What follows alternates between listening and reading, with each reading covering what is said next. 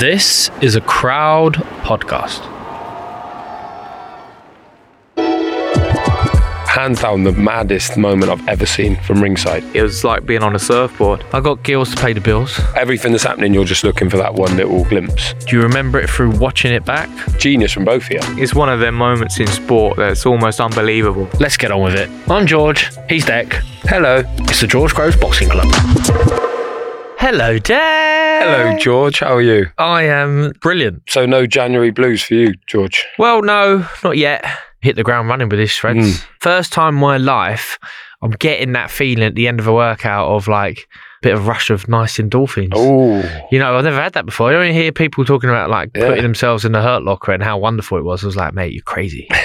when I was boxing, being tired. Yeah, well, I, I didn't hate it, but it was like a sense of, oh, thank God that's done. Do you know what I Mm. mean? Like, um, and I would be nervous before a hard session. So, like, if you're going on the track, oh, nerves was in the, in the belly, much more nervous than for a fight. Mm. You know, uh, if there was a, a hard pad session, you'd be like, oh, a bit nervous here. I've got 10 rounds or 12 what? rounds. Just nervous about how rounds. knackered you were going to get. Yeah, because it's, yeah, it's gonna because it's hurt. It hurts. It hurts. It hurts. But now, like, yeah, I'm and I'm still a little bit nervous about doing these shred sessions. But afterwards, I'm like, oh yeah, I've got that you know Right. seize the day mentality. I like to try and get done early, deck as well. Mm. How about you? Yeah, same. It's good for the brain, isn't it? This week was Blue Monday. You know that? You know, you're aware of the concept of Blue Monday, the most depressing day of the year. Why is that? I think it's because it's the third Monday of January. Yeah, no one's been paid yet. Yeah, paychecks still feel like they're about four weeks away. Everyone got paid before Christmas. Christmas is long gone. It's still You cold. usually get an wet. early paycheck exactly. Christmas, don't It's tied you? you over. Uh, So, Blue Monday's the hard one, the hardest Monday of the week of the of the year. Obviously, we had a Shreds episode out that day with Ruben Tabaras on Blue Monday itself. But I find Shreds. Was there anything blue in that? In that with blue Uh, cheese, maybe blue.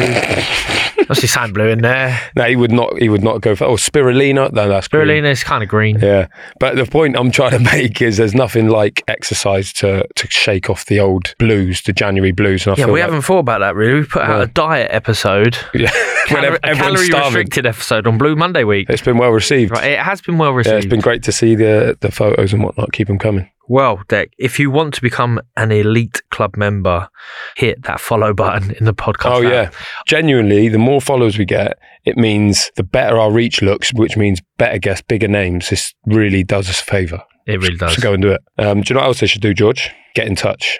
I'm talking on socials. Hit up the inboxes.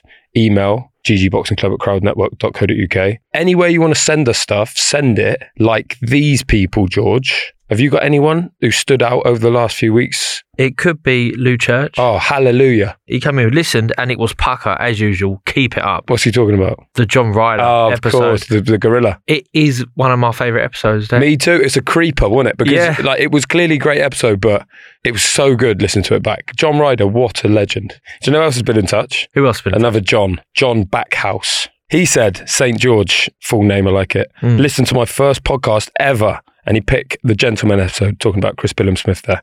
It was absolutely brilliant. Don't know who to listen to next. Good move on your part for setting this up. GG Boxing Club, cheers. So John Backhouse made not only his podcast debut, but he made it with you. Made it. He made it with CBS. he said, but for- he, did say, don't know who to listen to next. Now that's a great question. Now, without giving it too much thought, who would you suggest John Mancave Backhouse goes to next? So you got two options. You can go right back to the start Yeah, and start from the start and work your way through, Yeah, you should probably do or you can work your way backwards and then you go the week before, which was. Ricky. Yes, Ricky the Hitman Hatton. is a good one. Is it- actually a good question for you, George. So prepare yourself. T Corrigill. Love the pod. Can I buy the old school T-shirts? I bought one at the Eubank fight, but lost it after waving it above my head, taunting a load of Eubank fans. Laughing, crying face emoji. So can T Corrigill buy old school T-shirts? No. but I do have some old school t-shirts, and then if he carries on being an avid listener and gives us a bit more um, positive feedback, maybe a couple of shares, I will send him Oh, an old school t-shirt for free. oh, T Corrigill. I've got to have a look in the loft for it first. I'm sure I've got a couple. Okay, I think okay, merch 2023, the year of the merch. Yes. He's said it now, and it will happen. Also, it's probably best because people are dropping sizes with shreds Yeah. willy nilly. So it's probably best we wait till you cut down to your fighting weight, and then you can buy the merch. I'll tell you what else they're dropping, Dick. Go on. It's a list of dream guests. Oh, yeah. 2023. Of course. So who have we had? First and foremost, there's obviously Simon. Collings. He's my mate. I used to work with Simon Collings. So yeah, he says David Haye. We do want Haye. He said this in particular relation to the, the news stories about David Haye recently. Yeah, he's, He's, he's in an in interesting thruple. Yeah. And it be I think we this pod is not complete until we do a, a thruple episode. Flav Bateman, another stitch up, but I'd love to hear this app. Adam Booth. Adam Booth. What yes. a pod that would be. I mean, it would be a really good pod because Adam's been in boxing a long time. He has. Who knows what we're talking about? Now, speaking of trainers, um, who did Kevin Byrne? Big up Kevin Byrne, one of the best Irish boxing journalists out there. He suggested someone. he picked uh, Paddy Fitzpatrick, Oh, who was uh, another former trainer of mine. Yeah. Um, I think he's still running an amateur boxing club in Swindon. Is, I don't think he's doing a lot of pro work at the moment. maybe we do a road trip to Swindon. He's been he's been sitting on that line for Yeah, how long? me, me. Junction Junction 15. M4. Junction 15 or 16. Okay, sweet pugilism, or I, I, I think it's pugilism, but the, the notes here say sweet pugilism, Mm. which I think I'd like to It's see. even better, isn't Yeah, it? sweet pugilism. He's coming with a quartet. What a quartet this would be. Peter Fury, Yes. we'd love to get him yes. on. Amir Khan, be a great one. Joe Gallagher, he's Yes. definitely on the list. Want to get him. And who's that? Um, how do you pronounce that one? French guy. James DeGale. yes, DeGale. De Gale, yeah, we know about. We want him. All four of them, they'd be good, wouldn't they? Sweet, sweet pugilism knows where it's at. I tell you what, George, we got an, ep- an episode for today. We're just going to talk about potential episodes. Well, today's episode deck. Yeah, Well, it's the knockout artist of the year, comeback of the year. Yeah. It is Jordan the Thrill Gill. the Thrill Gill. This should be a thriller.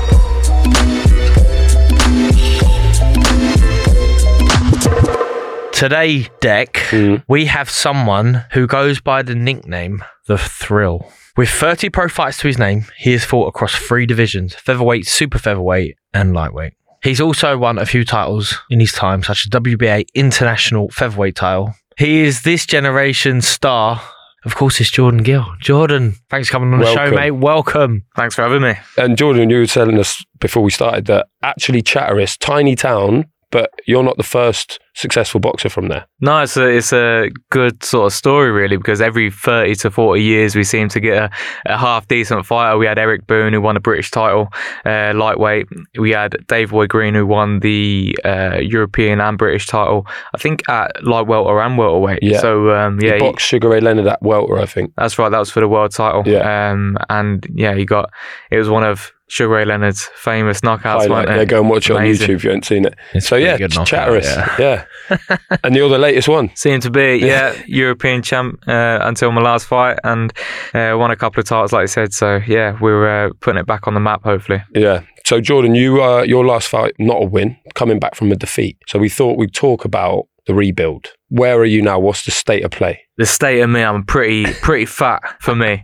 Um, no, What are you weighing? do you know what? I don't even know. I've not bothered weighing myself. I like Um, that. Don't weigh yourself. If you're on this sort of bit where weight's maybe not important, don't weigh yourself. You don't want to step on that sad step, do you? uh, and have a have a number come up that you're not happy with. So uh, I've opted not to step on it. I'm I'm weighing up my options. Um, you know, nobody goes into a fight expecting to lose. I was you know confident for that fight. I was looking forward to it. It was going to be my springboard to push on to bigger and better things.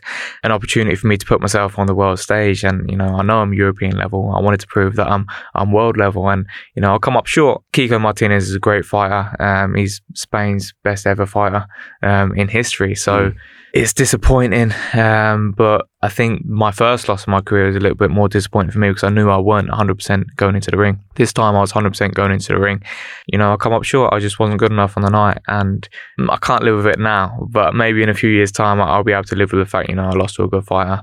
But like I said, the real rebuild's on now. Mm. And I'm looking forward to, to seeing what we can do. Um, I'm not going to be fighting at featherweight again. Uh, for me, I think featherweight is done. It was a little bit too hard to make. Um, and punch resistance is something that I've never really struggled with. And the last two fights, you know, it's gone been a little bit hard for me to to take the shots. Uh, you have seen more reaction, um, marking up more, um, and it's something that we've got to look at. You know, you've got to assess your, your failures and you've got to assess where you may have gone wrong. So for me, I think featherweight days are, are over, and uh, when I fight again, it's going to be a super feather.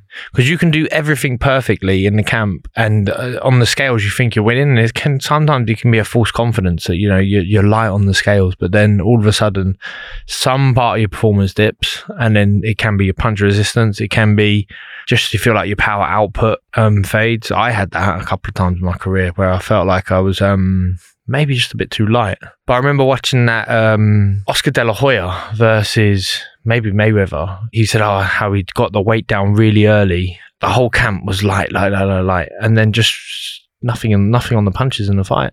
So that's interesting. Where you've come to that conclusion, you probably found out the hard way. That's the thing. Like I was saying earlier, um, before we actually come on air, you you might win your first title, maybe a Commonwealth title or a British title at 23, 24 years old, and it, in, in certain circumstances, like when we've got COVID or we've had injuries and stuff like that, it might take three, four years for you to get a world title shot. But in that three, four years, at age of 24, 25, you're becoming a man. You're starting to fill out. Every time that you make weight, it gets a little bit harder. You put a little bit more muscle on and you have to cut a little bit more water and stuff like that. By the time you get a world title shot or you come close to getting a world title shot or an eliminator, you might have outgrown the weight. We had um, Darren Barker in an episode about talking about defeats. You mentioned there, which I found surprising, it might take you a few years to get over that or to really be at peace with, with the Kiko fight. You lose in boxing, you lose in sport. I mean, boxing is a, is a weird sport where no one ever expects you to lose. But, you know, Manchester United play every week and it's 50 50 whether they win or lose. So you think, you know, it's top level sport. You're going to get beat. Obviously, no one likes it. It's, it's annoying. It's frustrating. The first defeat of your career a few years ago now, and it was more like it was a big surprise, I remember. And you said you weren't 100% as well. Do you think you learned lessons in that rebuild that you can apply now? Yeah, one hundred percent. Um, I, I became a better fighter for it, um, because I went into the fight was ill. I had food poisoning from from after the weigh-in. My body was sort of rejecting the food, and then obviously Oh. the food that I did I did have was must have been you know dodgy bit of food. I, I remember I went to a uh, a famous chain. You know, I had some dodgy chicken. It didn't agree with me, and I didn't want to put out a fight. I was headlining Sky Sports Yeah. in the second time in ten weeks. You know, my body was re- rejecting the food. My my stomach was swelled up. I had like a layer of water over my stomach. I couldn't hold the body shot at all. You know, something that I can normally do, uh, something I've done since and done before, and I just couldn't hold a body shot. And every time he touched me to the body, this Mexican that loves digging down to the body, I was just hitting the floor, and you know, it was frustrating again. Um, it was you know a shock as a fighter. You you you think you adamant you're gonna win, however shit you feel that day. Like you're going into sparring, like I'll be fine. Once I'm in there, I'll be fine. I'll just need to get warm. I'll be and, and and you sort of convince yourself. And then what happens halfway through the first round when you're getting hit with shots that you don't normally get hit with because you're not sharp enough. then he touches you down to the body and you're on the floor and you think, oh shit? I, I'm not fine. But it's too late, isn't it? It's too late. Um, so yeah, you learn your lessons. But I made mistakes in the fight. Um, you know, I pressed panic button um, too early. Um, I could have rode it out and and managed the situation better. But that's experience. I was what 23, 24 years old. I'd not been at that level for a long time. So you know, these are things that you learn, you improve on. And um, it, the last fight, again, I'm still learning. I, I'm looking forward to, to fighting again. And, you know, I look at fighters um, like yourself, George, you know, four world title attempts. I've never met you before, but I was so happy when you won that world Oh, title. you're so. I was there. I was there at Bramall Lane that night. Um, so I was in the same camp as Kel when he when he boxed. I remember being in the change room before um, Kel's fight, and it was because you was chief support, weren't you? And I'd come out to watch your fight, and when you beat him, I was um, uh, it was yeah, I was buzzing for you. Oh, Buzzing. thank you. I was buzzing. but you you experienced then that the requirement to rebuild. And you know, when we talk about seasoning in boxing, Mm. how much do you think the seasoning by that point was as a result of the defeats and being like, no, I do want to carry on. This is how I'm going to come back. This is how I'm going to get better. There's a few things that John's already said. So I think he's shown a bit of wisdom that he he one day thinks he's going to be okay with the the loss against Kiko Martinez, and he will be. But right now he's not happy, and that's important. As a fighter, once you lose that, once you become content with coming up short, then that's when you need to um, sort of finish your boxing career.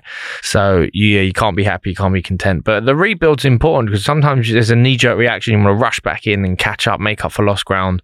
But what you might need is um, to go back to the drawing board, make some changes, make some adaptations, change some things in your life, whether that be your setup, you know, how you know how your your mindset, whatever it may be. Make those changes and then yeah, full steam ahead. But keep the same desire, keep the same focus, keep the same goals and ambitions. Learn from the mistakes and and uh, keep the resilience. Part of this rebuild process for you then is a new weight. That must be exciting at featherweight, you've been building, building, building, building, building, building, building, and now you've got to start kind of again at super feather at a new weight. So that also must be frustrating. Frustrating, but an ex- at the same time exciting. Mm. Um, I'd say more exciting than frustrating.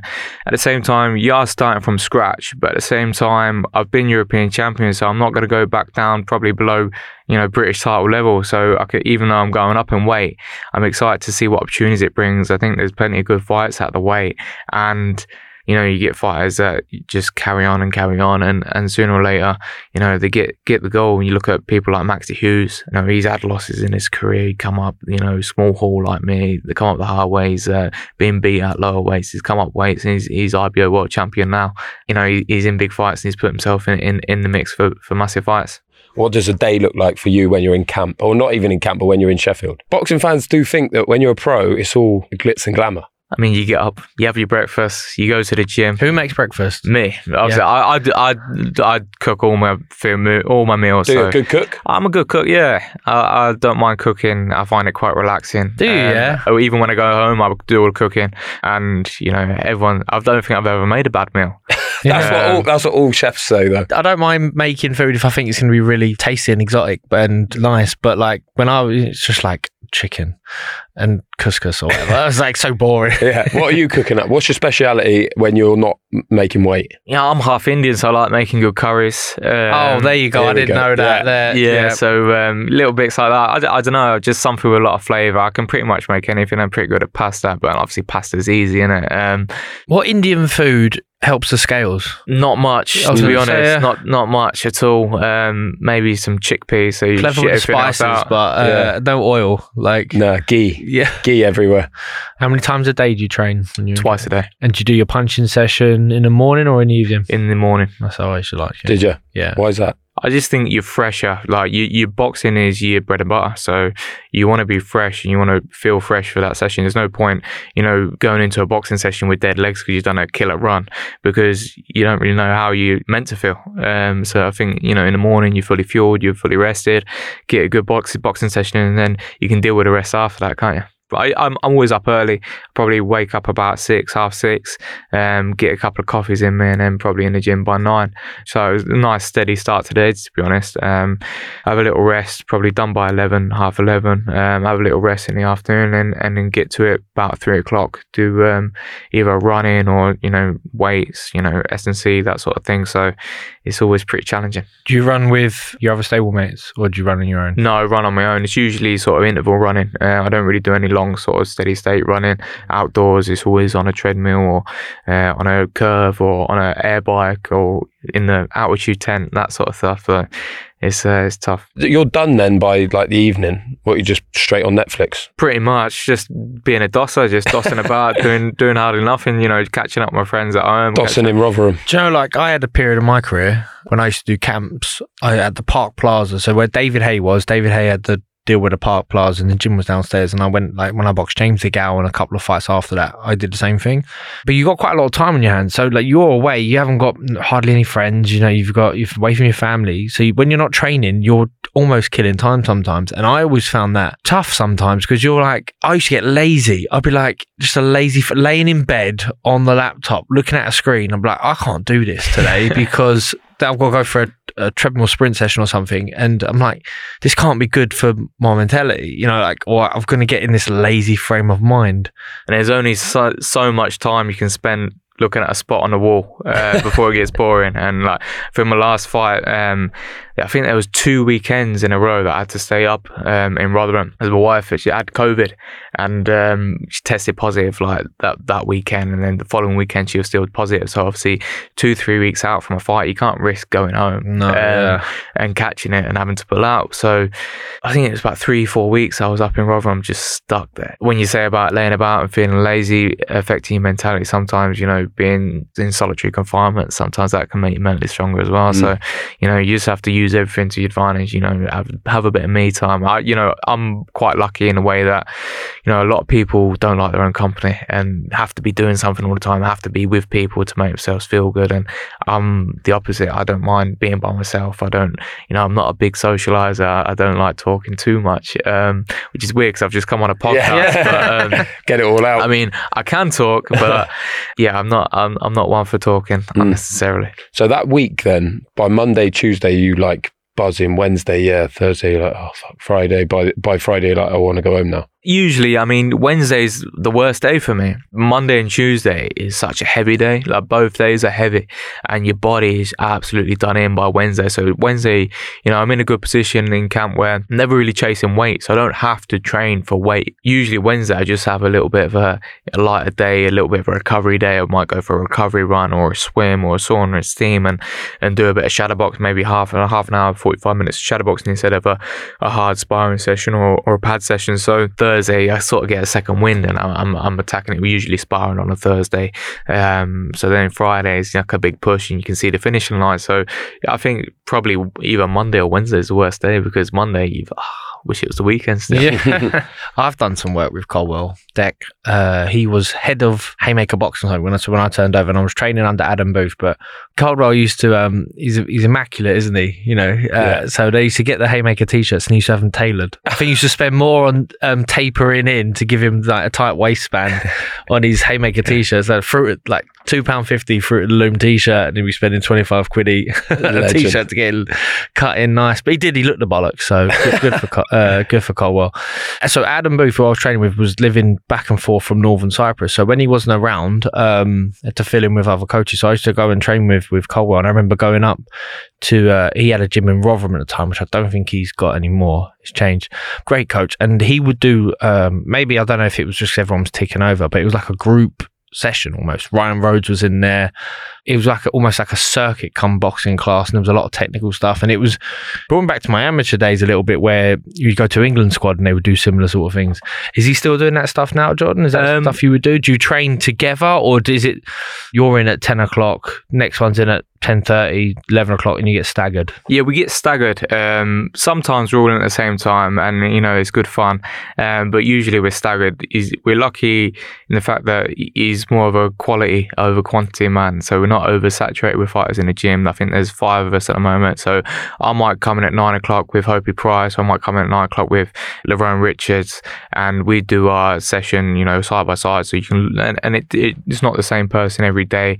Um, so you can pick up different things from all the different fighters, whether they've had no fights at all or, you know, British Commonwealth European champion like Lerone. So it's great. I think Dave is someone that's always looking to improve his training, is always looking to build his fighters and, and to build on himself as a coach. So he's always changing what we do. It's never the same. So like the circuits you might have done back in a day, we wouldn't be doing that now. We'd be doing something else that he's picked up from another coach. You know, he- he's always watching and always trying to improve, um, as as we are as fighters. So one thing I can say, it's not not easy and it's tough. And and you know, nine times out of ten, he won't actually ask you to do something that he can't do himself, which is uh, sometimes quite frustrating.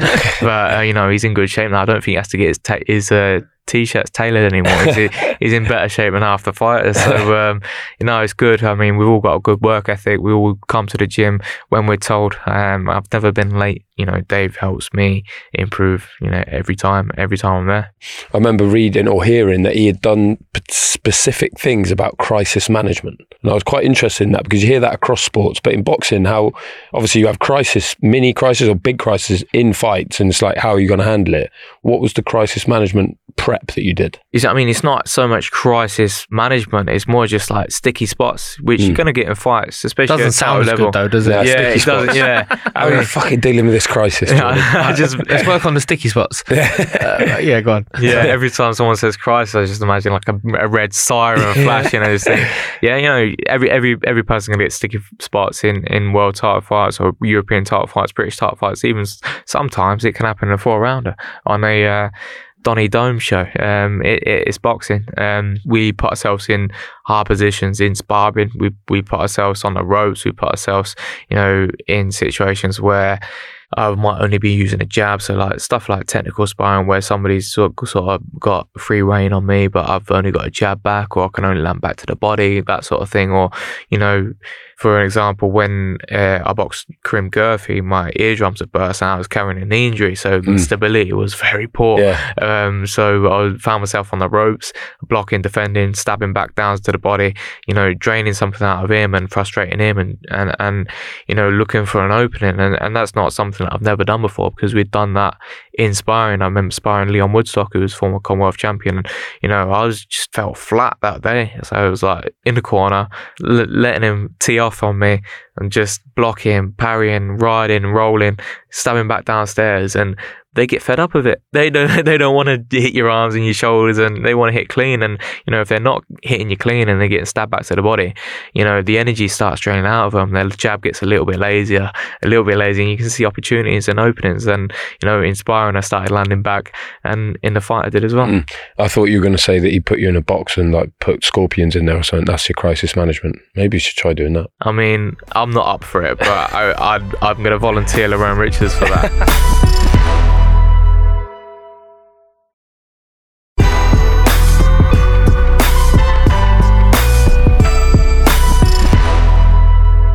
Let's talk about a Guerfi Yeah, fight. yeah. Yeah, I was going to say. Because that was, I was there covering that fight for Boxing News, and that was hands down the maddest moment I've ever seen from ringside. So, talk us through Karim Guerfi. So, this is a European title fight against Karim Guerfi, very good opponent. I mean, the fight was amazing up into that point, but at some point, I mean, he, DDT'd you at one point, which was mad. You see that? I mean, bit? that's that's after, but yeah, Yeah, yeah, That's, yeah. I mean, that's after you've already been you got dropped, and it was quite heavy. I mean, you don't worry, I ain't going to offend you. It was quite heavy. You got dropped, and you got up. You got up really quickly, and I mean, you was in a, s- a s- a sticky, what- what- sticky spot. You was definitely in a Would sticky you call spot that a at that point. crisis or was it a sticky spot? That's the sticky spot. so man. your ear, eardrum's gone. At what point did the eardrum go? Before the fight, or So in my in my sparring before the fight, one of the eardrums had gone, and I think pretty much when he hit me on that ear, it was like a delayed sort of drop on it. Um, That's when the other one went, I think, and then he DDT'd me, and that just sort of certified that both of them was gone. so Yeah, I mean, That that's- was yeah. mental. That. I thought you'd broke your neck. Yeah. Can you remember what was going through your head at that point? I just remember falling down, like pulling me down. I remember like the whole weight of my body just landing on my head. And then next thing, like when you said I get up quick, I did in the Kiko fight as well. And it's just like it's always a shock in it when you go down because obviously no no one's ever expecting to go down. It's like a shock. You think shit, I'm down. I've got to Get get up. And that was the, what it was. I was like, fuck, I'm on the floor. I've got to get up um, because I, you're desperate to win. Uh, You, you know, win at all costs. Um, and I was on the floor. More weight went on my body. uh, All my body weight went on my neck, and Do you remember it through watching it back? I think I remember it, but then Mm. it's hard to tell, and it sometimes you don't really know um, whether you remember it from from rewatching it. But I feel like I remember it. I don't remember sort of being in pain. I just, Mm. you know, I think your adrenaline's running that high that you're never gonna feel the pain, are you? So you just sort of get up and just carry on. Because you then you spend a large period of, the rounds after in your own corner, and you can hear Coldwell. I think it's Coldwell Yeah. saying the same thing, saying, and that was maybe because of the ear problems and because you had a knee problem as well. Every time I come off the ropes, you could see. I, I sort of, there was a few times where I caught him when I was on the ropes, and I sort of tried to chase after him into the center of the ring again, and it was a bad idea because every time I come out of the corner when, when I wasn't propped up by the ropes, I just couldn't stand up properly. I was like, it was like being on a surfboard, Mm. um, and you just thought it's not good. Um, but at the same time, it's weird because your body's given up on you. My head was clear. I knew exactly what I was doing. I knew exactly. I was thinking my way through it, and I felt pretty calm. I'm always quite. I'm pretty laid back. I'm quite a chill guy, and I think sometimes in them sort of situations, in the uh, sticky spots. Mm. I think that sort of helps you, you know, talk your way through it, and and that self talk, that self belief, sort of gets you through their moments. And yeah, every time I come off the ropes, I could I couldn't stand up properly. So you know, the rope propped me up. Um, I took a lot on the arms, took a look on the, I took took a few clean shots, um, a couple of headbutts, a, li- a little bit as well, and um, just had to pick my moment. And the thing is, as well, like I mark up so easily as well. I always have done. Um, so I think obviously it was bad, but it always looks worse than what it is because of the state of my face. Mm. Even when I win like hundred to ninety on the points, you know, it is what it is. Um, I, I did feel feel clear in my head. I knew what I was doing. I, I knew that every time I blocked and ride the shots, I was stabbing him downstairs, and I could see him grunting and thinking, like sucking up a little bit more air. And I, every time he was jabbing me to tee off, um, to open up a combi- combination, he was dragging his jab back a little bit lazy, a little bit lazy. And I thought, if I'm going to get him, I'm going to get him with a right hand. I tried it in the eighth round, um, rocked him right back on his heels. I thought, that's the shot. I just need to land it better. And um, it come in the ninth, and, and that was it. because people watching that would have been like, you're in the corner, which you think, okay, he's under pressure and he's getting hit a lot here. What's Dave doing? Like, why is Dave not pulling him out? But then you look closely, Dave's underneath you, telling you exactly what to do. You're totally in control. And like you say, a lot of it's on the gloves and on the elbows, just waiting for a moment. It was like genius from both of you. You think, Fuck, what's happening here? But really, it's just you need to be in that corner because then you actually know where you are. It's one of the moments in sport that's almost unbelievable. Yeah. and a moment where it's so uh, it's such a good example of why it's so pivotal to have a good relationship with your coach as a fighter and to have a good relationship with your fighter as a coach because you know he understood what I was capable of. I trusted in his coaching and that guidance in the corner and we both sort of believed that I was going to win. At no point you know did I think I was going to lose that fight Everything that's happening, you're just looking for that one little glimpse. Yeah, I mean, I hurt him earlier on in the fight. I think maybe round four. I, I, got off to a slow start. Um, wasn't that sharp. Um, obviously the knee stability weren't great. Um, I was getting caught. I was getting countered with, a right hand over the top. That was frustrating. And I sort of got into a rhythm around two, three, four. Um, I think I won. And then obviously the the knockdown happened. The the eardrums went, and the DDT, and then it was just a, a maybe a crisis. I, I might say, Yeah. yeah, maybe a crisis moment where you just think, right, I've got to stay on the ropes. I've got to, you know, manage my my body in that situation. My head's all right, my mind's fine, but I've got to manage my body. And and that's experience from the Tinoco fight where I didn't press the panic button too soon. Um, these hard fights, these hard times that you go through in, in the tough fights, then it, it pays dividends. And when you threw the shot, you knew it was, you know, it was curtains. Yeah, I didn't look back more than once. So. There's got to be a bit of relief there as well, yeah. Oh, 100%. because you're looking, you, you're not in your best shape. It's not a crisis, but it's a bit and uh, you land that big right hand that you've been looking for, or you've been you've been waiting for. Um, yeah, you got to be like, because it gets waved off instantly, doesn't it? He's gone. He's like, he's completely gone. Yeah, and and for me as well, it's like more of the not even the relief that the fight's over, but it was the achievement because I know I'm that level, and it's like you're always going to get doubters. I don't really listen to what anyone says because, like for example, early on in the year, Canelo got beat by Bivol, and everyone's slagging Canelo off, and you think if he's getting slagged off, what chance have I got? So I never listen to anyone else, but I, I just think I I know personally I'm capable of winning a European title. So if I didn't win that, I might not have got another chance. Coldwell sort of said to you anything since where he's like, don't do that again. Yeah, well- I didn't, uh, or fucking hell. I, just- I mean, the train, the trainer's like on a knife's edge at that point, maybe, because um, say the say, say you go back to the corner and you your feet are under you now, your head's clear, you're waiting for that shot, and the referee goes, "Oh, he's in the corner, he might be," and he stops the fight, and they go, "Oh, We knew what we corner should have pulled him out two two rounds ago." like as a trainer, as a boxer, you can't ever win because even when you win, you should have done it better, and when you lose, you should have, you know, you should have done this better, you should have done that better, or they should have pulled you out earlier. So Mm. I just think you can't really, you know, take too much notice of what people say, and um, you know, sometimes Dave is bothered about, um, you know, criticism that he gets, but you know, in that in that situation, we won that day, so it was a good day. But yeah, Yeah. I've been I've been. Uh, instructed not to do it again Yeah. and uh, you know everybody wants to see blood and guts don't they as the fans but you know we don't want to give it to them all the time so for me i'm going to try not to to do it again and uh, make sure there's not as much blood and guts in, in my upcoming fights like that was the comeback. So you're on the comeback trail. Should we introduce an element of competition, George? Yes. And get get Jordan back into competitive zone before you go back to camp. This is probably, uh, not probably, this is definitely the best feature we've ever done. You're not going to weigh me, are you? Yes. I might have to skip off a couple of kilo. the feature. No, don't say the name. Let's go through some of the the because got- I've Jordan, you your name was so punnable. Jordan It's Gill. fucking brilliant. Right, so the name of the feature, we had some suggestions from me. Dick, You, did- yeah, Yeah. you came in. I got a couple. wasn't happy with any of yours. What are you talking about? Who wants to be a gillionaire? That was my one. That was Yeah. great. Jagged little gill. Yeah, That's quite niche. I don't get that. Is it Alanis get- Morissette album, Jab, Jagged Little Pill. Oh, But right. so as soon as you have to explain a pun, forget it. I've got gills. They're multiplying. I've got gills to pay the bills. Running up that gill. The gills have eyes. That was the best one. to gill a mockingbird. The gills go round and round.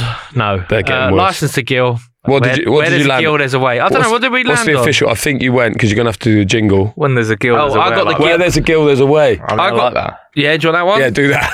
Where there's a gill, there's a way. Jordan, th- we've never had someone suggest it, so we have to go with there that. we go. Can you do the jingle? Where there's a gill, there's a way. A fish related word will appear in the names of each of the answers. Are you ready for this challenge? Probably not. but Comeback starts for it. here. Yeah, let's Right. go for it.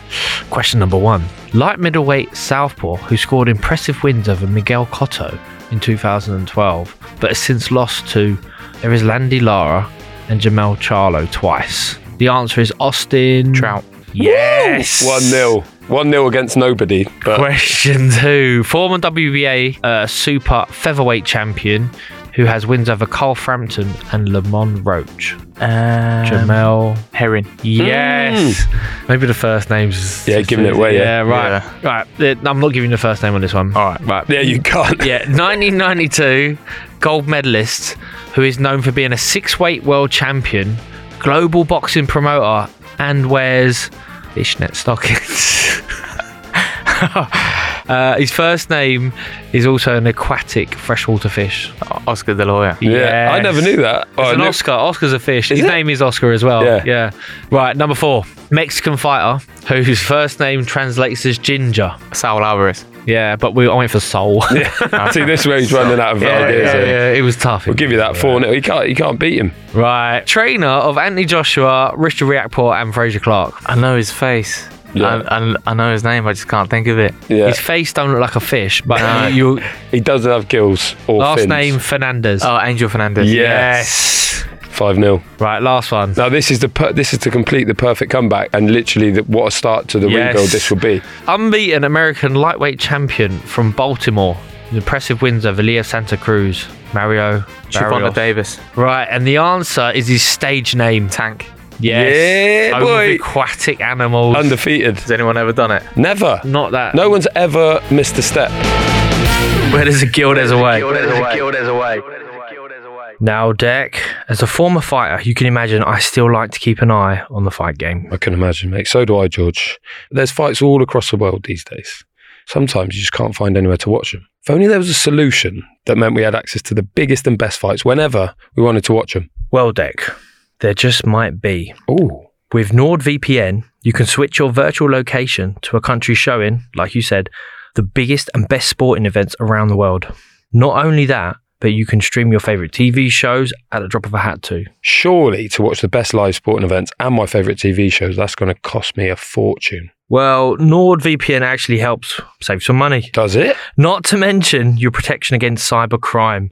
You change your virtual location, sign up for a subscription service via other countries, and pay a cheaper rate, just for the price of one small coffee a month. But what about if I want to throw in the towel at any time? It's not a problem, Dick, right? Because NordVPN provides you with a risk-free, Risk free. risk-free 30-day money-back guarantee. That's my kind of guarantee. Yes, check out the link, nordvpn.com forward slash GGBC and get your subscription started today. Use that link and you'll receive huge discounts off NordVPN plan plus four months free. Okay, that sounds like an unmissable deal, George, but I know you. I've, you know, stitched me up in the past. Am I safe here? Because that could be the real knockout blow.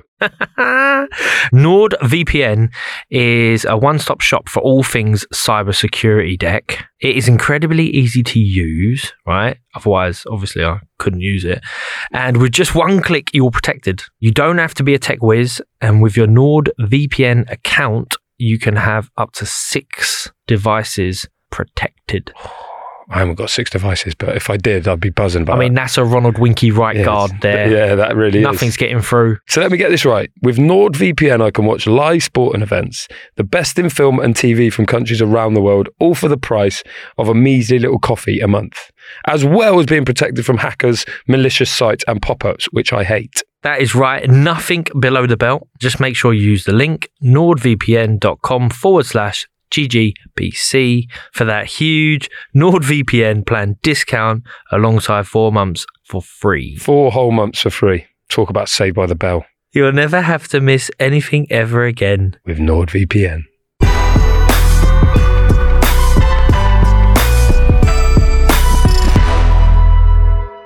DAZN is a like your home, as it were, at the moment. But whatever happens, happens next. And what's the plan? Well, I mean, I love boxing on Zone. I think Matchroom, you know, they're they're the leading promoters, aren't they, in England? And for me, um, I'm looking forward to to finding another Matchroom show. So um, that's where I see my future. But I'm not under contract. You know, I'm a free agent, as they say.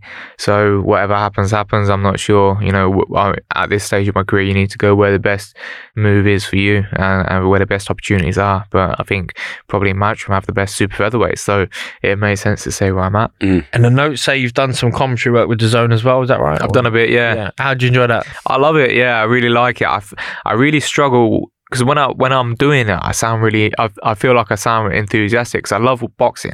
I love watching it, and lo- I love what I'm seeing.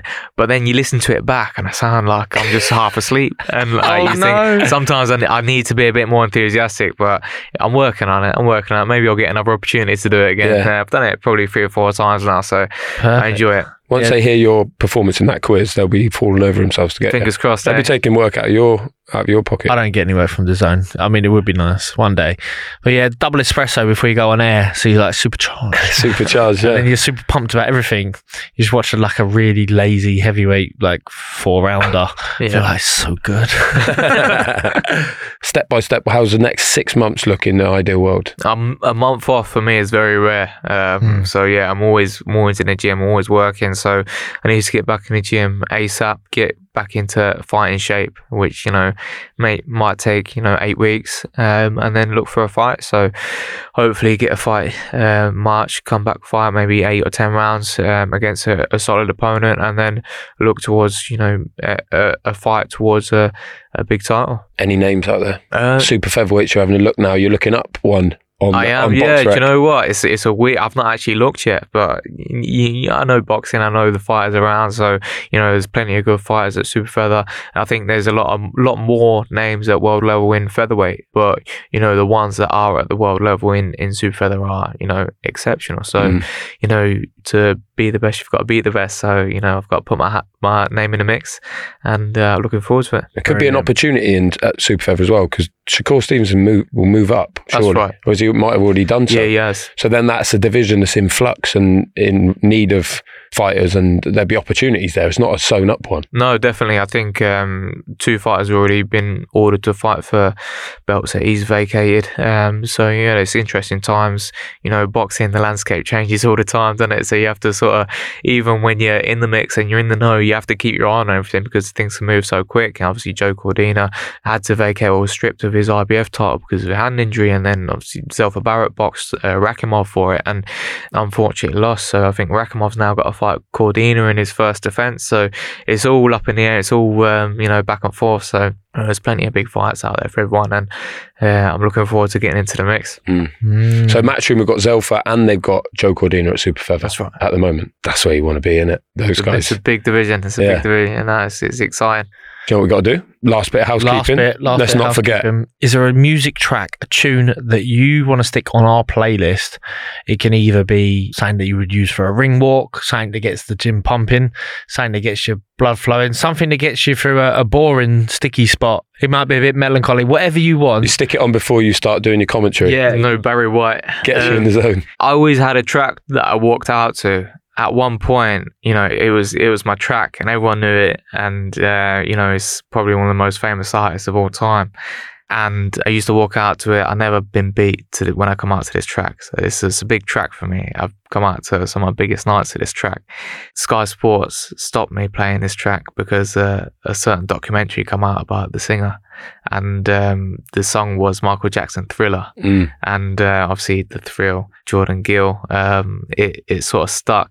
So I've never been. I think 2019. I've not been able to play this track since 2019, and you know some of my performances have been questionable. That's So, why. Yeah, I did not know that that was on the on the ban list. Yeah. Michael Jackson tracks. I think I think so. Yeah. Think so. I was, I was stopped from playing it. So, you know, maybe if I revisit it, they might let me play it now. But you know, I was stopped for a long time, so I think we might have to add Michael Jackson Thriller to the playlist if it's not already on. The thrill. No, no one's had thriller yet. The thrill picks thriller. But what have you been walking out to recently? A bit all sorts, Picking and pick- just, yeah. yeah. something funky. I I've think got, I've come got a to theory. Yeah, go on. What was the last one you came Rick to? James. Yes, I've got a theory that when people pick current songs, they lose. Not that you pick the current song, but whenever someone goes, "I'll just pick something that's out at the moment," it's because they haven't really thought about it. They don't really care that much about the. I've got a theory about it. I just pick whatever's funky. Well, yeah, Anything funky. Do you get your music on in the gym, or do you get trumped by Uh, someone else? No, do you know what? I, I give people first refusal, and then I just put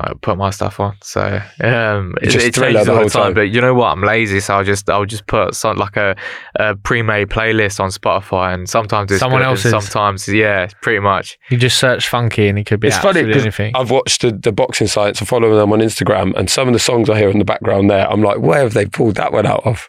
Like, me- it's mental. I guess they just have music on the whole time. Yeah. You just got thriller the whole time. Dum, dum, dum, dum, dum, dum, Oh doing man, the you'd be so sick of it. yeah, wouldn't you? Yeah. the. After- Goes on a bit as well. Rep five of yeah, 800 meters on the on the curve. Yeah. No, let's Still get thriller playing. on there. Thanks for coming in, mate. Thanks for having me. really appreciate it. Really appreciate your time and hearing your insights. Mm, you can get back to Chatteris now. And we should do a trip there. Yes, Always we will. welcome. Trip to Chatteris. I'll make you a Cambridgeshire. curry. Yes. What's the bet? What's your number one curry that you would make? Do you know what? It's it's too hard to narrow it down, mate. It's too. You're gonna have to. You're gonna have to come and pick your favorite. Have and a make full selection. Yeah. Yeah. let's do it. How about that then, Deck? How about that, Jordan? The thrill, Gill. That was that was a thrill, wasn't it? It really was. Mm. Uh, and it's fascinating to see and listen to him talk about, well, basically the sacrifice he's got to make for his for his boxing career. And it's not always the glitz and glamour, and he's having to plug away. That is a that is a Spartan life. Spartan life that he leads. and sounds like some some one hell of a cook. Deck. Yeah. He knows his spices Yeah. from his um we thrices. should put him in touch with Ruben Tabares. Probably give him a few tips. Yeah, we, yeah. Yeah. That life that he lives up in in Sheffield and Rotherham and Yorkshire, just on his own.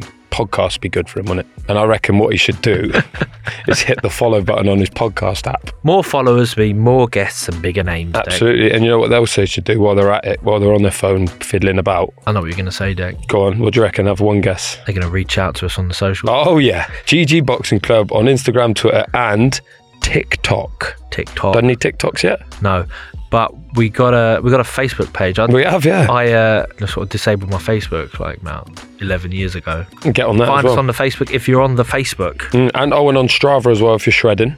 And if you're listening on Spotify, check out our playlist, The Ring Walk, which continues to build with every week. It does. It's a great one to listen to when you're running or walking about or whatever it is you do. You can also listen ad free on Amazon Music on the uh, on the subject of music. Um, we back next week, George. We are back next week, Deck. Right, it's Monday Shreds, Oh yeah, and we are with sleep expert James Wilson. sounds tiring.